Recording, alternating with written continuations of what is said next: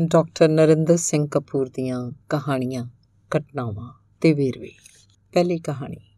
ਚੌਕੀਦਾਰ ਨੇ ਅਮੀਰ ਮਾਲਕ ਨੂੰ ਕਿਹਾ ਕੱਲ ਸੁਪਨੇ 'ਚ ਤੁਸੀਂ ਮੈਨੂੰ ਇੱਕ ਘੋੜਾ, ਤਲਵਾਰ ਤੇ ਵਰਦੀ ਦਿੱਤੀ ਸੀ। ਮਾਲਕ ਨੇ ਚੌਕੀਦਾਰ ਦੇ ਭੋਲੇਪਣ ਨੂੰ ਵੇਖ ਕੇ ਤਿੰਨੇ ਚੀਜ਼ਾਂ ਉਹਨੂੰ ਦੇ ਦਿੱਤੀਆਂ। ਕੁਝ ਦਿਨਾਂ ਮਗਰੋਂ ਮਾਲਕ ਦੀ ਉਦਾਰਤਾ ਨੂੰ ਵੇਖ ਕੇ ਚੌਕੀਦਾਰ ਨੇ ਫੇਰ ਕਿਹਾ ਕੱਲ ਤੁਸੀਂ ਸੁਪਨੇ 'ਚ ਮੈਨੂੰ ਮੋਹਰਾਂ ਦੀ ਥੈਲੀ ਦਿੱਤੀ ਸੀ। ਮਾਲਕ ਨੇ ਕਿਹਾ, ਤੂੰ ਚੌਕੀਦਾਰ ਹੈ, ਚੌਕੀਦਾਰ ਦਾ ਕੰਮ ਹੈ ਜਾਗਣਾ। ਸੁਪਨੇ ਸੁੱਤਿਆਂ ਵੇਖੇ ਜਾਂਦੇ ਆ ਤੇ ਤੂੰ ਚੌਕੀਦਾਰਾ ਤਾਂ ਕਰਦਾ ਨਹੀਂ, ਸੌਂਦਾ ਹੀ ਹੈ ਸੁਪਨੇ ਨਾ ਵੇਖਿਆ ਕਰ, ਇਹ ਸੱਚ ਨਹੀਂ ਹੁੰਦੇ। ਇਹ ਕਹਿ ਕੇ ਮਾਲਕ ਨੇ ਦਿੱਤੀਆਂ ਤਿੰਨੇ ਚੀਜ਼ਾਂ ਵਾਪਸ ਲੈ ਲਈਆਂ ਤੇ ਉਹਦੀ ਛੁੱਟੀ ਕਰ ਦਿੱਤੀ ਅਗਲੀ ਵਿਆਖਿਆ ਕਿਸੇ ਦੀ ਜਵਾਨੀ ਸੁੰਦਰਤਾ, ਪ੍ਰਸਿੱਧੀ, ਅਮੀਰੀ, ਸਿਹਤ, ਤਾਕਤ, ਹਕੂਮਤ ਆਦ ਨੂੰ ਕੁਦਰਤ ਬਹੁਤਾ ਚਿਰ ਬਰਦਾਸ਼ਤ ਨਹੀਂ ਕਰਦੀ। ਅਗਲਾ ਵੇਰਵਾ ਇਨਕਲਾਬ ਦੀ ਕਲਪਨਾ ਕਰਨ ਵਾਲੇ ਤੇ ਆਰੰਭ ਕਰਨ ਵਾਲੇ ਹੋਰ ਹੁੰਦੇ ਹਨ, ਮੁਕੰਮਲ ਕਰਨ ਵਾਲੇ ਹੋਰ ਹੁੰਦੇ ਹਨ ਤੇ ਬਦਨਾਮ ਕਰਨ ਵਾਲੇ ਹੋਰ ਹੁੰਦੇ ਹਨ। ਇਨਕਲਾਬ ਸੰਬੰਧੀ ਇਹਨਾਂ ਤਿੰਨਾਂ ਦਾ ਹੋਣਾ ਲਾਜ਼ਮੀ ਹੁੰਦਾ ਹੈ। ਸੰਸਾਰ 'ਚ ਇਨਕਲਾਬ ਦੀ ਕਲਪਨਾ ਕਰਨ ਵਾਲਾ ਮਾਰਕਸ ਸੀ, ਇਹਨੂੰ ਯਥਾਰਥ ਬਣਾਉਣ ਵਾਲਾ ਲੈਨਿਨ ਸੀ, ਬਦਨਾਮ ਕਰਨ ਵਾਲਾ ਸਟਾਲਿਨ ਸੀ। ਅਗਲਾ ਵੇਰਵਾ, ਜਦੋਂ ਦਰਖਤ ਡਿੱਗਦਾ ਹੈ ਤਾਂ ਬਾਂਦਰ ਆਪੇ ਦੌੜ ਜਾਂਦੇ ਆ। ਜਦੋਂ ਆਜੜੀ ਮਾਰਿਆ ਜਾਂਦਾ ਹੈ ਤੇ ਭੇਡਾਂ ਬੱਕਰੀਆਂ ਆਪੇ ਖਿੰਡ ਜਾਂਦੀਆਂ ਜਦੋਂ ਮਾਂ ਮਰ ਜਾਂਦੀ ਹੈ ਤੇ ਭੈਣ ਭਰਾ ਅਜਨਬੀ ਬਣ ਜਾਂਦੇ ਆ ਸ਼ਤਰੰਜ 'ਚ ਜਦੋਂ ਰਾਜਾ ਘਿਰ ਜਾਂਦਾ ਤਾਂ ਹਾਥੀਆਂ ਘੋੜਿਆਂ ਵਾਲੇ ਮੋਹਰੇ ਨਤਾਣੇ ਹੋ ਜਾਂਦੇ ਆ ਪੁਰਾਣੇ ਜ਼ਮਾਨੇ 'ਚ ਰਾਜਧਾਨੀ ਤੇ ਕਬਜ਼ਾ ਕਰਨ ਨਾਲ ਬਾਕੀ ਦੇਸ਼ ਆਪੇ ਕਾਬੂ 'ਚ ਆ ਜਾਂਦਾ ਸੀ। ਪੁਰਾਤਨ ਬੰਗਾਲ 'ਚ ਇੱਕ ਉਮਰ ਤੇ ਇੱਕ ਮਿਆਦ ਉਪਰੰਤ ਇੱਕ ਵੱਡਾ ਸਮਾਰੋਹ ਕਰਕੇ ਰਾਜੇ ਦਾ ਸਿਰ ਫਿਰਨ ਤੋਂ ਰੋਕਣ ਲਈ ਰਸਮੀ ਢੰਗ ਨਾਲ ਰਾਜੇ ਨੂੰ ਮੌਤ ਦੇ ਘਾਟ ਉਤਾਰ ਦਿੱਤਾ ਜਾਂਦਾ ਸੀ। ਇਹਦਾ ਉਦੇਸ਼ ਰਾਜੇ ਦੇ ਹੰਕਾਰੇ ਜਾਣ ਤੇ ਆਪਣਾ ਰਾਜ ਪੱਕਾ ਕਰਨ ਤੋਂ ਰੋਕਣਾ ਸੀ। ਉਹਨੂੰ ਮੌਤ ਦੇ ਘਾਟ ਉਤਾਰ ਕੇ ਉਹਨੂੰ ਦੇਵਤੇ ਦਾ ਦਰਜਾ ਦੇ ਦਿੱਤਾ ਜਾਂਦਾ ਸੀ। ਅਗਲੀ ਘਟਨਾ।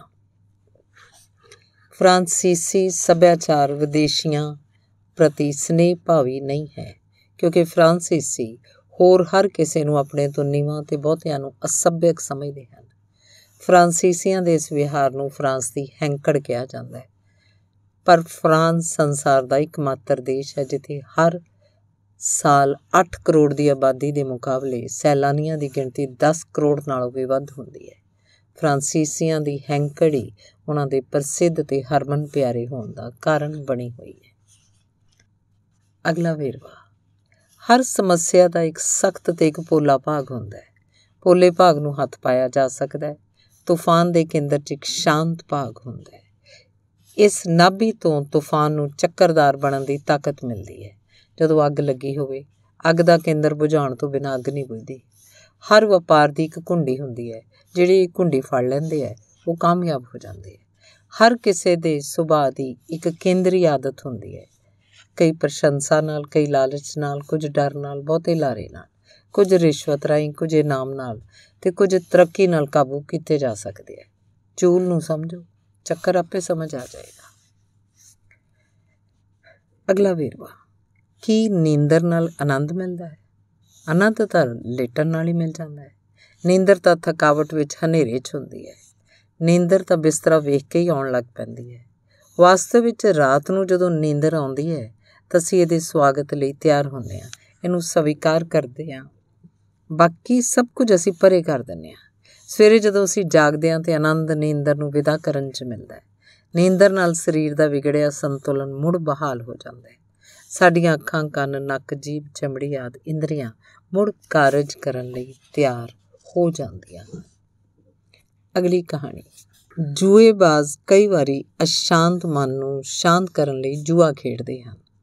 ਉਹ ਕੱਲ ਦੇ ਹਾਰੇ ਹੋਏ ਪੈਸੇ ਮੁੜ ਜਿੱਤਣ ਲਈ ਜਾਂ ਕੱਲ ਦੇ ਜਿੱਤੇ ਹੋਏ ਪੈਸੇ ਦੁੱਗਣੇ ਕਰਨ ਲਈ ਜੂਆ ਖੇਡਦੇ ਹਨ। ਹਰੇਕ ਜੂਏਬਾਜ਼ ਦੀ ਜੂਆ ਖੇਡਣ ਦੀ ਆਦਤ ਦਾ ਕਾਰਨ ਵੱਖਰਾ ਹੁੰਦਾ ਹੈ। ਰੂਸ ਦੇ ਪ੍ਰਸਿੱਧ ਨਾਵਲਕਾਰ ਦੋਸਤੋਵਸਕੀ ਨੂੰ ਜੂਆ ਖੇਡਣ ਦੀ ਆਦਤ ਸੀ। ਉਹਦੀ ਪਤਨੀ ਨੂੰ ਪਤਾ ਸੀ ਕਿ ਉਹਦੀ ਪਰੇਸ਼ਾਨੀ ਨੂੰ ਦੂਰ ਕਰਨ ਦਾ ਕਾਰਜ ਜੂਆ ਕਰਦਾ ਸੀ। ਕਈ ਵਾਰ ਉਹ ਆਪਣੇ ਕੋਲੋਂ ਪੈਸੇ ਦੇ ਕੇ ਕਹਿੰਦੀ ਸੀ, ਜਾਓ, ਖੇਡ ਆਓ ਤੇ ਖੇਡ ਕੇ ਮਨ, ਸ਼ਾਂਤ ਮਨ ਨਾਲ ਲਿਖਣ ਦਾ ਕਾਰਜ ਕਰੋ। ਇਵੇਂ ਪਤਨੀ ਨੇ ਦੋਸਤੋਵਸਕੀ ਦੀਆਂ ਕਈ ਅਧੂਰੀਆਂ ਤੇ ਛੱਡੀਆਂ ਰਚਨਾਵਾਂ ਇਸ ਜੁਗਤ ਨਾਲ ਮੁਕੰਮਲ ਕਰਵਾਈਆਂ ਸਨ। ਅਗਲਾ ਵੇਰਵਾ। ਸਰੋਤੇ ਗਾਇਕ ਪੁਜਾਉਂਦੇ ਹਨ, ਦਰਸ਼ਕ ਅਦਾਕਾਰ ਸਿਰਜਦੇ ਹਨ, ਸੁਣਨ ਵਾਲੇ ਬੁਲਾਰੇ ਪੈਦਾ ਕਰਦੇ ਹਨ, ਵਿਦਿਆਰਥੀ ਅਧਿਆਪਕਾਂ ਨੂੰ ਪ੍ਰਸਿੱਧ ਬਣਾਉਂਦੇ ਹਨ, ਬੱਚੇ ਮਾਪੇ ਸਿਰਜਦੇ ਹਨ, ਲਾਭ ਵਪਾਰ ਫੈਲਾਉਂਦਾ ਹੈ, ਪਰਜਾ ਬਾਦਸ਼ਾਹ ਸਿਰਜਦੀ ਹੈ। ਵੋਟਾਂ 'ਚੋਂ ਹਾਕਮ ਉਪਜਦੇ ਹਨ, ਡੇਰਿਆਂ 'ਚੋਂ ਸ਼ਰਧਾਲੂ ਤੇ ਸ਼ਰਧਾਲੂਆਂ 'ਚੋਂ ਗੁਰੂ ਉਪਜਦੇ ਹਨ। ਕਿਸੇ ਨੂੰ ਸਿਰਜਣ ਲਈ ਕਿਸੇ ਹੋਰ ਦੀ ਲੋੜ ਪੈ, ਅਗਲੀ ਘਟਨਾ। ਸੁਕਰਾਤ ਦੀਆਂ ਆਪਣੀਆਂ ਲਿਖਤਾਂ ਕੋਈ ਨਹੀਂ, ਉਹਦਾ ਜੀਵਨ ਆਪਣੇ ਆਪ 'ਚ ਗ੍ਰੰਥ ਸੀ। ਸੁਕਰਾਤ ਨੂੰ ਪਲੇਟੋ ਮਿਲਿਆ, ਜਿਸ 'ਚ ਸੁਕਰਾਤ ਦੇ ਫਲਸਫੇ ਨੂੰ ਸਮਝਣ ਦੀ ਯੋਗਤਾ ਸੀ। ਪਲੇਟੋ ਕਵੀ ਸੀ, ਉਹਨੇ ਕਵਿਤਾ ਤਿਆਗ ਕੇ ਫਲਸਫਾ ਅਪਣਾ ਲਿਆ ਸੀ। ਸੁਕਰਾਤ ਵੱਲੋਂ ਜ਼ਹਿਰ ਦਾ ਪਿਆਲਾ ਪੀਣ ਸਮੇਂ ਪਲੇਟੋ 29 ਸਾਲਾਂ ਦਾ ਸੀ। ਸੁਕਰਾਤ ਨੇ ਆਪਣੇ ਤੇ ਲੱਗੇ ਦੋਸ਼ਾਂ ਸੰਬੰਧੀ ਮੁਕੱਦਮੇ ਦੀ ਕਾਰਵਾਈ ਵਿੱਚ 500 ਤੋਂ ਵੱਧ ਜੱਜਾਂ ਸਾਹਮਣੇ ਇੱਕ ਘੰਟਾ ਬਿਆਨ ਦਿੱਤਾ ਸੀ, ਜਿਹਨੂੰ ਪਲੇਟੋ ਨੇ ਮਗਰੋਂ ਕਲਮ ਬੰਦ ਕੀਤਾ ਸੀ। ਇਹ ਪਲੇਟੋ ਦੀ ਪਹਿਲੀ ਲਿਖਤ ਸੀ। ਇਸ ਉਪਰੰਤ ਰੀਤ ਬਣ ਗਈ ਕਿ ਜਿਹੜਾ ਵੀ ਦਾਰਸ਼ਨਿਕ ਜਾਂ ਲੇਖਕ ਅਖਵਾਉਣਾ ਚਾਹੁੰਦਾ ਸੀ, ਉਹਨੇ ਸੁਕਰਾਤ ਦੇ ਬਿਆਨ ਨੂੰ ਮੌਲਿਕ ਢੰਗ ਨਾਲ ਆਪਣੇ ਸ਼ਬਦਾਂ 'ਚ ਲਿਖ ਕੇ ਵਿਖਾਉਣਾ ਹੁੰਦਾ ਸੀ। ਮਹਾਨ ਸੁਕਰਾਤ ਸੀ, ਪ੍ਰਸਿੱਧ ਪਲੇਟੋ ਹੋਇਆ।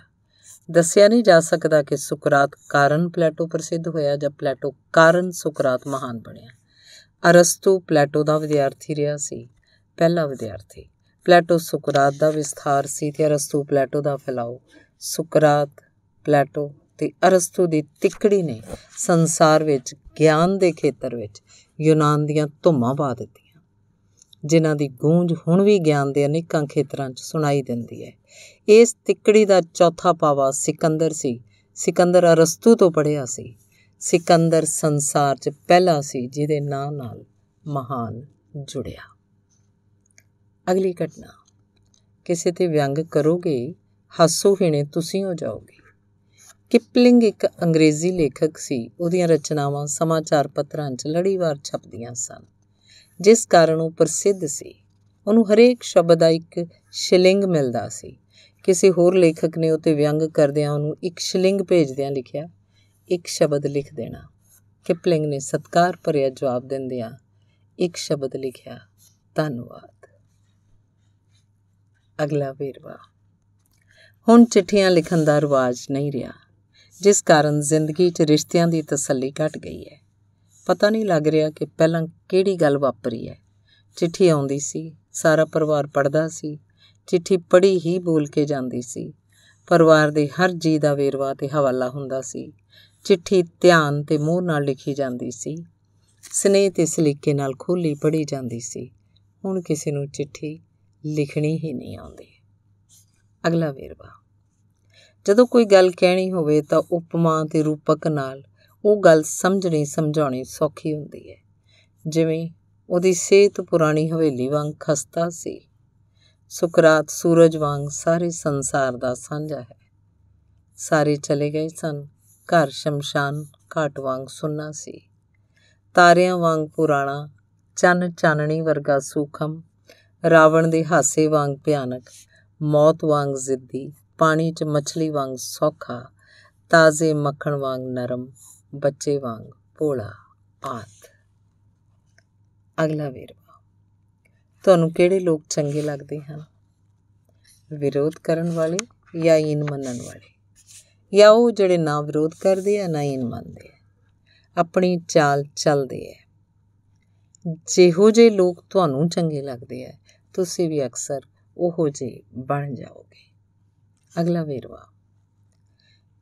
ਇੱਕ ਖਿਡਾਰੀ ਨੂੰ ਚੈਂਪੀਅਨ ਬਣਨ ਤੇ ਪ੍ਰਸ਼ੰਸਕਾਂ ਦੀਆਂ ਇੰਨੀਆਂ ਚਿੱਠੀਆਂ ਆਈਆਂ ਕਿ ਡਾਕਖਾਨੇ ਦੇ ਅਮਲੇ ਨੇ ਉਹਨਾਂ ਨੂੰ ਇੱਕ ਵੱਡੇ ਡੱਬੇ 'ਚ ਪਾ ਕੇ ਤੋਹਫੇ ਵਜੋਂ ਭੇਟ ਕੀਤੀਆਂ ਸਨ।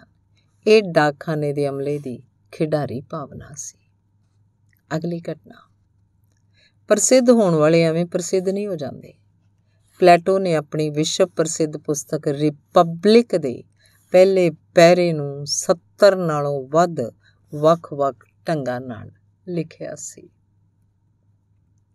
ਧੰਨਵਾਦ।